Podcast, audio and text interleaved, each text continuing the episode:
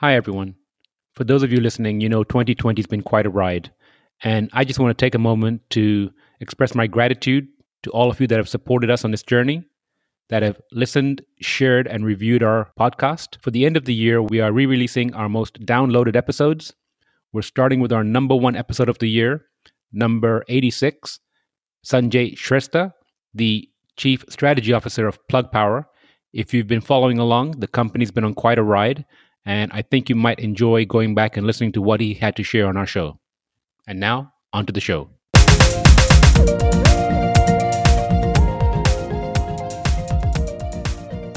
Hello, and welcome to the Bigger Than Us podcast.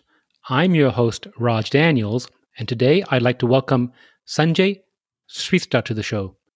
Sanjay Shrestha joined Plug Power as Chief Strategy Officer in 2019.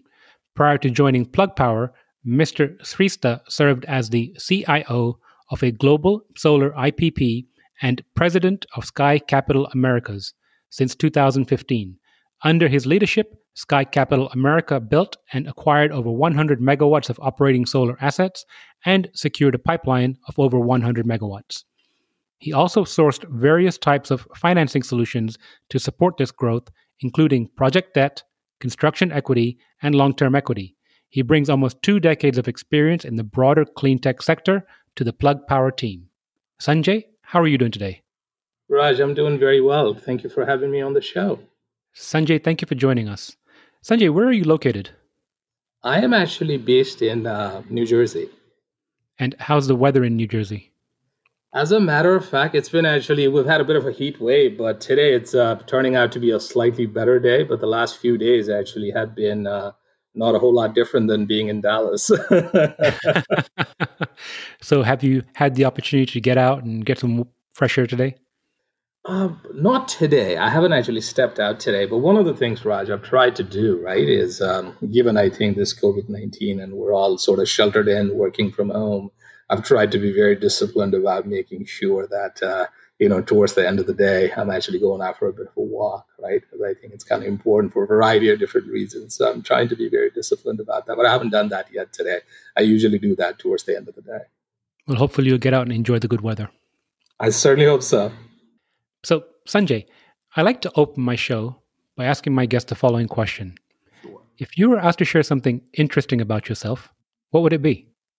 Well, Ross, that's a that's a really good question, right? So, uh, look, I mean, I think um, you know, not talking about sort of personal element of interesting things that we've all been fortunate about what we do and things like that. You know, you'll probably laugh and find it funny. So, uh, as you know, I grew up in Nepal, right? I moved to the U.S. when I was 18, 19, and Nepal is a landlocked country, so I didn't know how to swim. right? So a lot of people in Nepal, there's a handful of swimming pools, right? But uh, you know, swimming is something uh, you know that there some of my friends are very good swimmers, but I didn't happen to be one of them. So when I came to the U.S., and here's the irony of it, right? I love the beach, I love the water, but I had to learn swimming as an adult. I'm still learning not a good swimmer, right? That's something that I think is, uh, you know, and as my daughter puts it, Dad, I cannot believe you're an adult and you don't know how to swim very well. You know, that is interesting. And I think it's a perfect example of perspective. I have a lot of family from India and very similar situation. Some that live by the coastline, maybe, you know, Bombay, Mumbai, Gujarat, sure. that area. They may be more familiar with the coast and the water, but people that, to your point, are landlocked and uh, you know don't come from means or resources or access swimming is not something they do naturally. And so I, I, have a lot of friends here that are from india that have the same issue where they can't swim and when they're taking their children for swimming lessons, they too are taking swimming lessons at the same time. Same here, my friend. you know, but the only problem is my daughter has become a much better swimmer than I am. well, luckily for me, I can float now, right? I can float, I can tread water. So it's not like I'm probably going to drown right away. Thank God, because it's obviously very important skill set to have in life, right? So I uh, really made an effort trying to get to that point. But, uh, you know, but I thought that was that probably was pretty interesting that I don't think a lot of people know about other than a handful of my close friends. And for now, hopefully you have height as an advantage too. Right. That's right. So, Sanjay, can you give me an overview of Plug Power? Um, sure, sure. So, um, so Raj, and, and you know, look, I mean, I think um, you know, at Plug Power, we feel like we've done some very, very, uh, you know, important and exciting things for the broader hydrogen fuel cell industry. So, uh, company's been around for a long time, and uh, a lot of folks probably know that. You know, we've been around for the for 20 years or so, but uh, you know, for the first 10 of that 20 years, you know, company was mostly focused on R and D you know, sort of exploring a lot of different markets. But it's really, you know, we've actually, uh, you know, since our uh, existing CEO now, he joined the company about, uh, you know, 12 years ago. And then he started scoping the landscape of what market can we really be the one that is going to be a viable, economical, commercial market for hydrogen fuels, right? And then you fast forward that to 2014. That's when we started doing business with Walmart, right? And then you fast forward that to now, where uh, you know we've actually delivered 30, 40 percent revenue growth. You know, in last 10 years, our commercial revenue has gone from a million dollars to like 237 million dollars last year. We were EBITDA positive for the full year of 2019. Now we are the largest company in the world with a number of the fuel cell systems that are out there in the field. In this last 10 years, we've reduced our system cost by 10%. I mean, by 70%. And we've been in this learning curve where every time we double the number of installed base out in the field, our cost goes down by 25%. We have now become the largest user of liquid hydrogen in the world, consuming almost 30 tons of hydrogen a day. We have operated our fuel cell system, uh, you know, over 300 million hours, you know, in this distribution center with the likes of Walmart and Amazon, where if you think about that from an on-road uh, you know number of miles standpoint, that'll be like over a billion miles of operating data, right? And uh, and last but not least, you know, given I think everything we've had to do, we've really been very successfully, you know, successful in terms of creating a first viable commercial market for fuel cell, where you know we have probably over 95% market share in our core market, and we're taking all of that know-how all the experience and the feedback that we've gotten from our key customers like Walmart and Amazon, which allows us to now extend that capability into on-road application for hydrogen fuel cells into the larger data center and uh, backup power market. And also, we recently made two acquisitions that takes us more into the vertical integration of broader hydrogen business with the goal of having you know more than 50% of the hydrogen we consume being generated by ourselves and more importantly, really have a path of being, you know, transitioning from your low carbon hydrogen to zero carbon hydrogen by 2024 and have more than 50% of our hydrogen be green hydrogen by that time frame. So the accomplishment have been, you know, look, all of this didn't come without a lot of hard work. And, uh, you know, we've obviously feel very proud of the fact that we've really established a first viable commercial market, you know, for the hydrogen fuel cell industry. And along that way, you know, we've also built a lot of hydrogen fueling infrastructure to support our customer, which have practically created a bit of a hydrogen network, and if you would, hydrogen highway, where one of our some of our customer like Walmart could actually drive a on-road vehicle all the way from Maine to California, essentially stopping at all of their distribution center. So that's Plug Power in a nutshell. So there's a lot to unpack there. I'm going to take it step yes. by step. Let's talk about Walmart and Amazon Obviously, they're the big players in the retail market. Um, mm-hmm. Um, for those that might not be familiar with Plug Power, can you share some of the applications for those two specific customers? Sure, sure. So, Suraj, I think um, you know from the um, application and a product standpoint, right? So, what we really do is we make fuel cell systems, right? And we make um, you know hydrogen infrastructure that actually you know uh, stores hydrogen and essentially provides hydrogen to keep these fuel cell systems running, right? So for the likes of Walmart and Amazon, what we do today is you will actually have, let's say, a you know battery-based electric forklift. We convert that to run on hydrogen fuel cell. And the reason why, you know, we've gone from being at like four distribution center of Walmart to 40, and now at over 20 distribution centers with uh, folks like Amazon is because uh, fuel cell system has a much better productivity gain, labor savings, very high utilization, right? So that's really what we do for them today. But obviously, we have an opportunity to expand that relationship to serve them, serve their needs from an on road market standpoint, as well as also potentially be a partner that can provide them with green hydrogen as well going forward. Does that answer your question? It does. Specific questions regarding fuel cell. Mm-hmm. You mentioned replacing the batteries. In mm-hmm. what kind of vehicles? First question. Second question If one were to paint a picture or imagination of a fuel cell, what would it look like? Oh, I mean, I think um, it's a lot lighter, um, smaller footprint than your typical lead acid battery, right? I mean, you know, so rechargeable batteries basically would be plugged into your electric outlet.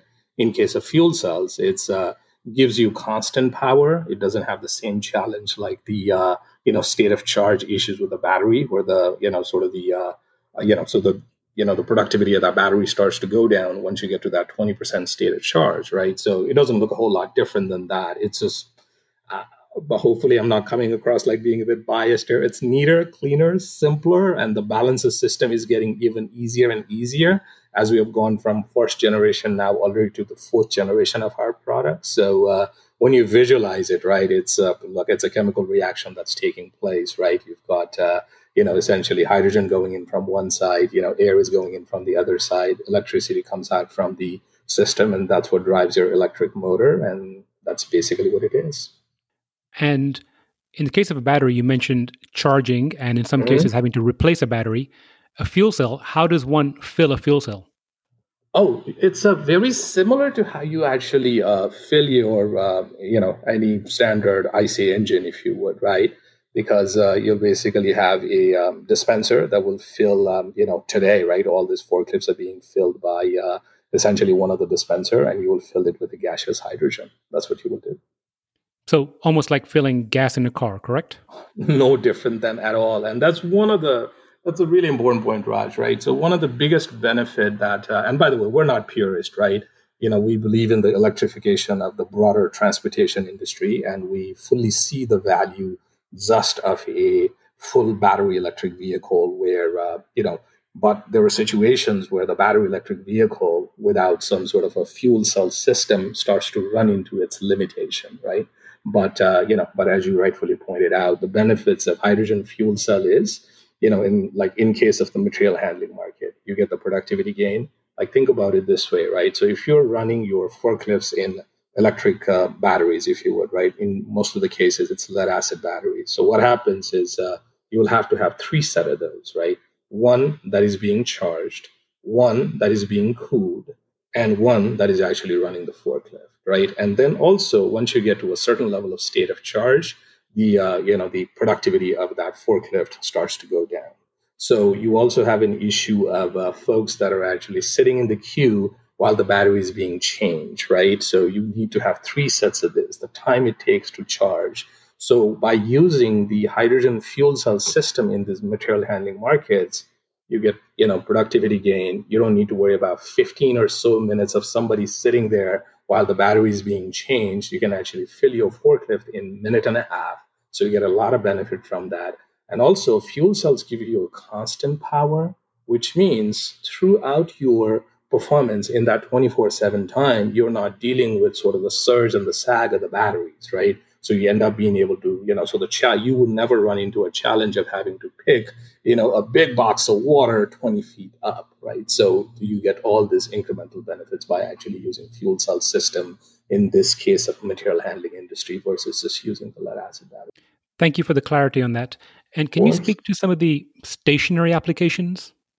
Yeah, so um, you know, stationary application is something that uh, you know most of our work has been really on uh, smaller scale applications, supporting sort of you know LTE network and things like that, right? But one of the changes that we have seen, and this is actually more of a pull, frankly, rather than push from our end, is uh, you know, as you know, some of the larger players, you know, that have got a large data center for cloud application and things like that you know, most of the players like the uh, Amazons of the world, the Microsoft of the worlds have come out and talked about their sustainability goals, right? And uh, lots of them actually um, do have diesel generator as a backup power. And what we're starting to see is in some of those cases, you know, our hydrogen fuel cell could actually end up becoming cost competitive from a total cost of ownership standpoint over the next three to four years. And this could be a very large you know multi-megawatt system essentially displacing some of this diesel-based backup solution for the large-scale data center market and so i know i'm not very familiar but i am familiar with the diesel backups that you're speaking about sure. I don't know the you know full stability around hydrogen. How long can one of these stationary power backups last before it has to be replaced or refueled? Yeah, so typically, I mean, I think you know every time. So a couple of things on that, right? I mean, I think um, that's one of the equations we're obviously spending a lot of time trying to address as well, right? So when you actually have a diesel-based backup solution, right, you're looking for to make sure that you have enough fuel and enough capacity to have anywhere from 24 to 48 hours of backup, right? Because uh, Raj, as you know, right, when you're thinking about it from the backup power market standpoint, to increase your three nines of reliability from the grid to nine nines of reliability, right? you will actually have an uninterrupted power supply system where you will also have a batteries. They'll give you a 15% bridge. And if that 15 minute bridge is not enough, then you'll go to your diesel generator, right? So in this particular case as well, we'll also be looking to provide enough hydrogen availability as a fuel to support our fuel cell system in an event there is a need for 24 hours of backup, right? That's one. Second is uh, one of the challenges also the data center folks seems to be facing with the diesel generator is you actually have to test it and run it at least an hour or two a day. In an event you know you need to actually have to pull the power from that diesel generator right? So the noise pollution apparently is one of the concerns that also is becoming a bigger issue for them as well. So the system will probably run from a test perspective in an event. It really needs to provide that true backup power for about an hour or two and just to put things in context right a forklift system will consume about uh, 1.1 kilograms of hydrogen per day if it's running 24 hours a day. And that's about a 10 kilowatt system. That's pretty interesting. I look forward to seeing what you guys roll out with in the future. So I'm going to switch gears a little bit to sure. get to the crux of our conversation here. So you're obviously a very accomplished fellow. You've been in the renewable space, if I look at your bio, for about 20 years The crux of the conversation is why? What drives you? What motivates you to a you know first of all enter this arena of renewable and then stay with it for so long? Well, I, I, appreciate that comment, Raj. Right. So uh, again, I think um, coming back and uh, joining Plug Power, having known the company's evolution for the last twenty years, you know, uh, I, I, almost feel like I'm sort of kind of coming back home, if you would. Right. It really feels like that, and I think uh, you know, we also, as a company, are at the point in such an interesting tipping point of the growth curve with so many opportunities ahead of us, a real convergence of all the hard work that have gone in, you know, all the cost reduction that have happened, all the product reliability benefit we have had, right? And a lot more to do. But it really feels like sort of the convergence of the factors is really putting us in a very good position, right? And Raj, look, I frankly feel like I've been fortunate to be a part of this industry, you know, and I practically grew up in this industry right? And um, and then I think part of the reason why I feel so proud of being a part of this industry is I think about the evolution of the energy industry, right? Where we went from sort of burning wood, then burning coal, than burning natural gas, and now what is next, right? Every step of that evolution takes you closer and closer to that low carbon to zero carbon solution, right? And energy is the backbone to continue our ongoing industrial revolution, depending on how you define that, right? So to be able to be a part of an industry that can actually decarbonize our electric grid, that can basically decarbonize our transportation industry, that actually have such a big benefit from the reduction of the greenhouse gas emission, sustainability standpoint, job creation, leaving our world a better place for the next generation to come, I, mean, God, I can't think of sort of being and doing something other than this. But I got to be frank with you, right? I mean, I got into this industry pretty early on. I've had a chance to see a lot of boom in a bust cycle, also in a lot of different capacity, you know. So, uh, look, I mean, I think, you know, when I think about how the industry that I'm aligned with, I mean, you know, it's not just about return on invested capital, which don't get me wrong, is very important to grow the business, to propel the growth forward. It has so many additional benefits, right? And one last comment here as to what really, really gets all of us, not just me, and I think everybody at Plug Power super excited is, you know, we're now at the point where, you know, one of the ways to decarbonize our electric grid is by adding more renewables, right? As you add more renewable electricity in the grid, the price of that renewable electricity goes down. But also one of the challenges that comes up is, you know, the grid stability, if you would, right? You got to make sure that the grid is being, you know, balanced well, managed well, right? As you continue to retire a lot of coal based power. Now, with that low cost electrons, you can then convert that into high value hydrogen fuel while you're decarbonizing multiple industries with so many benefits that is beyond just energy security. It's a matter of national security. So I, I'm just thrilled with what I do, and I kind of look forward to going to job every morning. It's just I'm having a great time. So I'm going to push this a little bit more. Why is decarbonization important to you, Sanjay?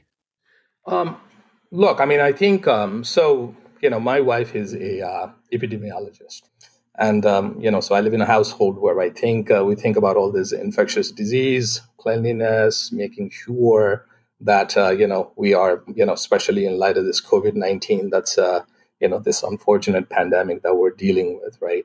So uh, you know, look, I mean, I think uh, there's a lot of debate surrounding uh, you know is uh, you know the climate change, lack thereof, right?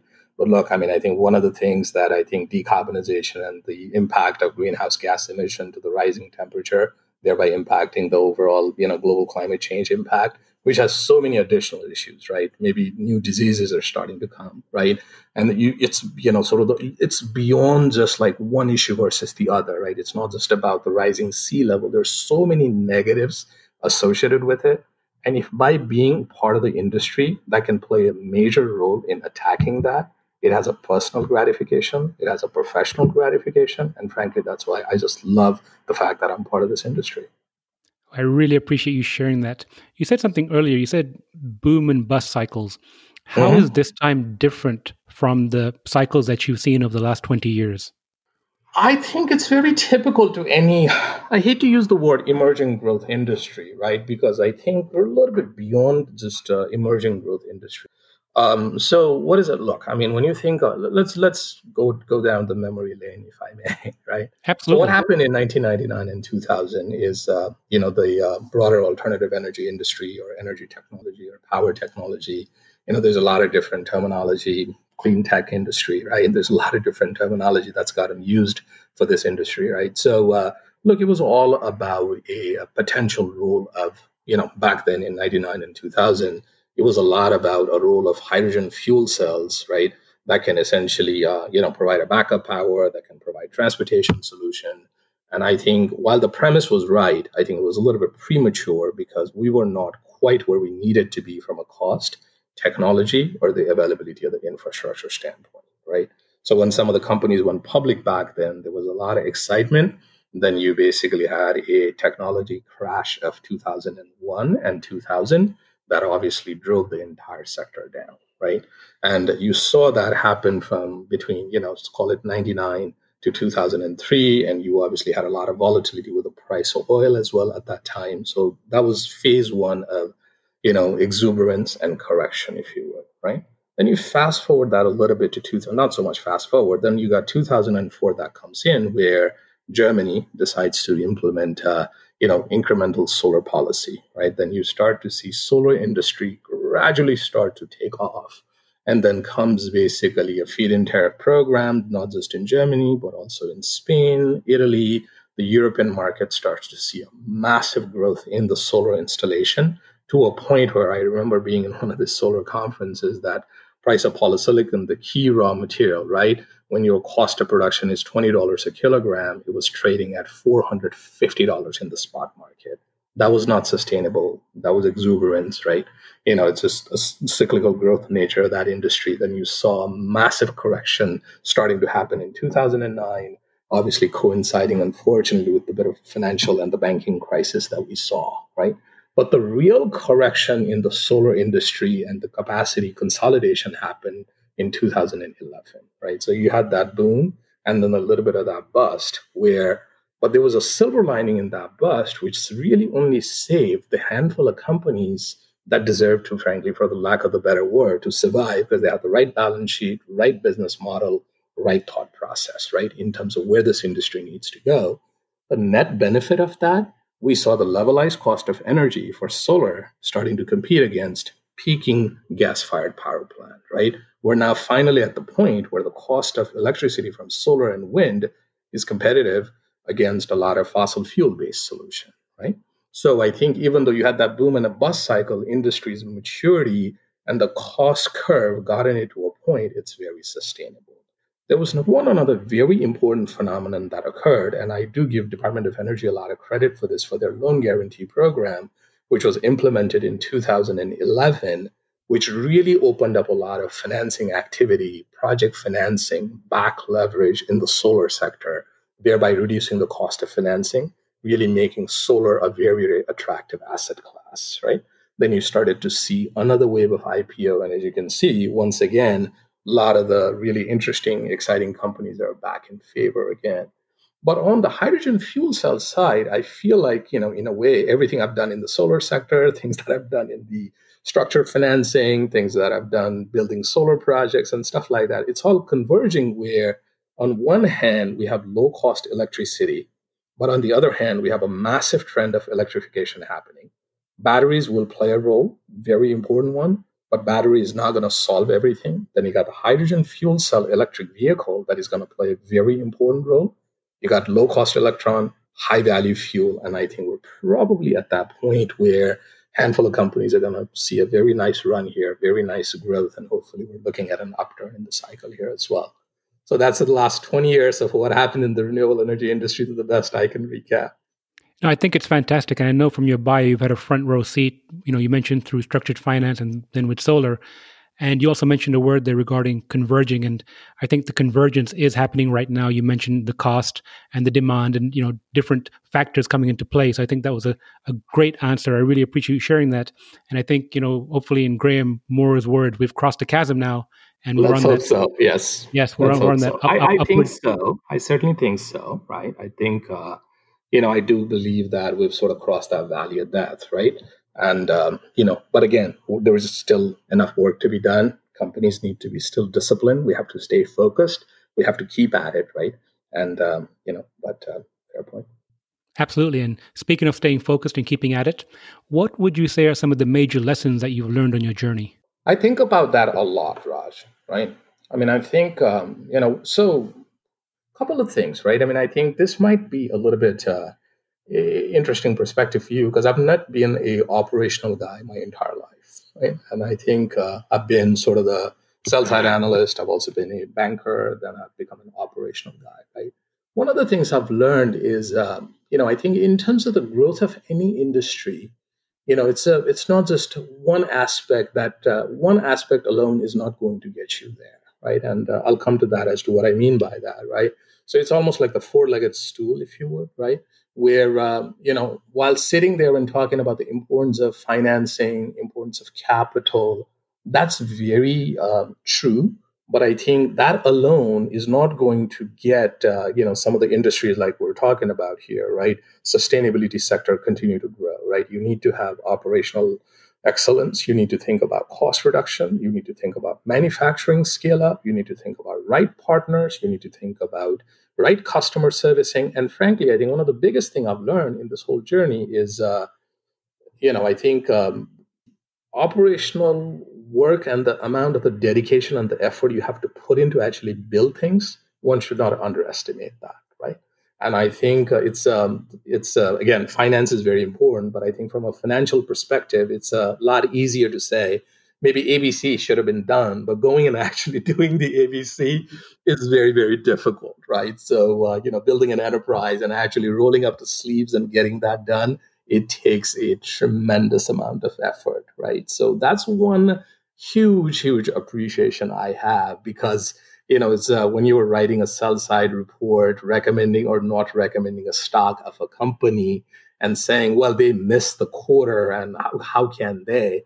Versus actually making sure you're driving towards making the numbers, all the effort that goes into it, it's it's a lot of work, right? And I think uh, that level of appreciation, I think, is something I really treasure and appreciate because I don't think I could have had that perspective had I not been on the both side. I appreciate you sharing that. So, magic wand, five years from now, what does the future hold for Plug Power? Well, I don't know if we need a magic wand. Hydrogen but I hear you. Look, I mean, fast forward five years, as you know, we, uh, you know, we've laid out our, you know, 2024, which was a five-year target that we laid out last year, right? We have said that, you know, from 200 uh, 37 million in revenue in 2019. We're planning to do 1.2 billion now, and we're looking at going from you know sort of like nine, ten million dollars in EBITDA to 250 million dollars in EBITDA. Right, that is a pretty substantial growth, and even with that kind of a growth, we're still looking at like you know less than think about it. Right, our core market of material handling is a 30 billion dollar industry. On road market, $300 billion industry, large scale data center and a backup power, $15 billion market, hydrogen economy on a global basis, $2.5 trillion industry, right? So even with, while the numbers are you know pretty you know pretty good from a growth rate standpoint. It is still such a small fragment of the market. Look i mean magic one i think uh, you know we probably would like to be working with partner and on our own that we have become the largest green hydrogen generation company in the us with an effort to become that uh, you know with a similar effort unfolding in europe and on a global basis. We have gotten a lot of traction in the on-road market you know in terms of number of vehicles that are out there continuing to work with some of our core customers that we have that also have a lot of on-road vehicle out there as well.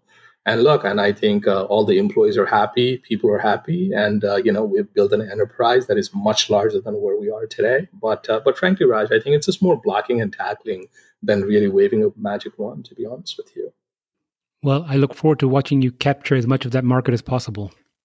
So sanjay i like to end the show with this question if you could share some advice or words of wisdom with the audience what would it be? So there's two two aspects, Raj, right? I mean, I think it converges, but there's two aspects in my opinion. I mean, I think on a personal note, right, we all have to think about doing something that will have a long lasting impact for the generations to come on a personal level, right? Whether it's about being a good human being and uh, trying to do the right thing, whether it's on a personal level with your family, your friends, or from a global perspective of as i said right the reason why i love the fact that i'm in the industry that i'm in is because i think it has it will play such a big role in leaving our world a better place you know for the next generations to come right? So i think uh, one has to do that. Then i think folks should never give up right? I mean i think uh, it's okay if you don't succeed in something right because uh, that is the only way you're going to get better. As, as, as they say, the definition of expert is somebody who's made a lot of mistakes in that particular field, right? And finally, I think uh, I don't think one should think about, uh, hey, I didn't get lucky or luck did not play a factor in terms of what I wanted to do, you know, because uh, to me, I think luck is not a whole lot more than really preparation kind of meeting the opportunity, right? So I think you always have to be giving that 100% don't think that uh, you know and if things are tough it will pass right? And uh, we will go through ups and downs in lives. There's no such thing called straight line but i think if you give it 100% this whole notion of luck and things working in your favor i think will materialize because you will be prepared and that opportunity i think kind of comes your way at some point. Sanjay i really appreciate you sharing that. Thank you so much. Is there anything i should have asked you that i did not um, no, I think um, I think I really really appreciate it, Raj. Is there anything else I can answer for you that we didn't touch on or talked about? You know, one last comment I might make is, um, you know, look, I mean, this uh, we're dealing with this global pandemic, right? I mean, we at Plug Power, you know, we started to we took a lot of steps uh, even before some of the mandates from the government side. You know, safety of our employee, our community, our suppliers is our top priority, right? And I think, um, you know, look, and then we move over 25% of the retail food in the US, and we've been very fortunate that our systems have been able to, you know, keep up with the productivities and uh, higher demand from our customers like Walmart and Amazon in this difficult time. And uh, I just uh, want to tell everybody: stay safe, stay healthy, be careful, and uh, you know, I think uh, I'm sure we will get beyond this. We'll come out stronger of this. But I think, you know, a bit of a precaution in times like this is always good. Thank you, Sanjay. And I look forward to catching up with you again soon. Thank you very much, Raj. I really appreciate the opportunity. Thank you for listening. If you like our show, please give us a rating and review on iTunes. And you can show your support by sharing our show with a friend or reach out to us on social media where you'll find us under our Nexus PMG handle. If there's a subject or topic you'd like to hear about, send me an email btu at nexuspmg.com or contact me via our website nexuspmg.com. And while you're there, you can sign up for our monthly newsletter where we share what we're reading and thinking about in the clean tech, green tech sectors. Bigger Than Us is a Nexus PMG production.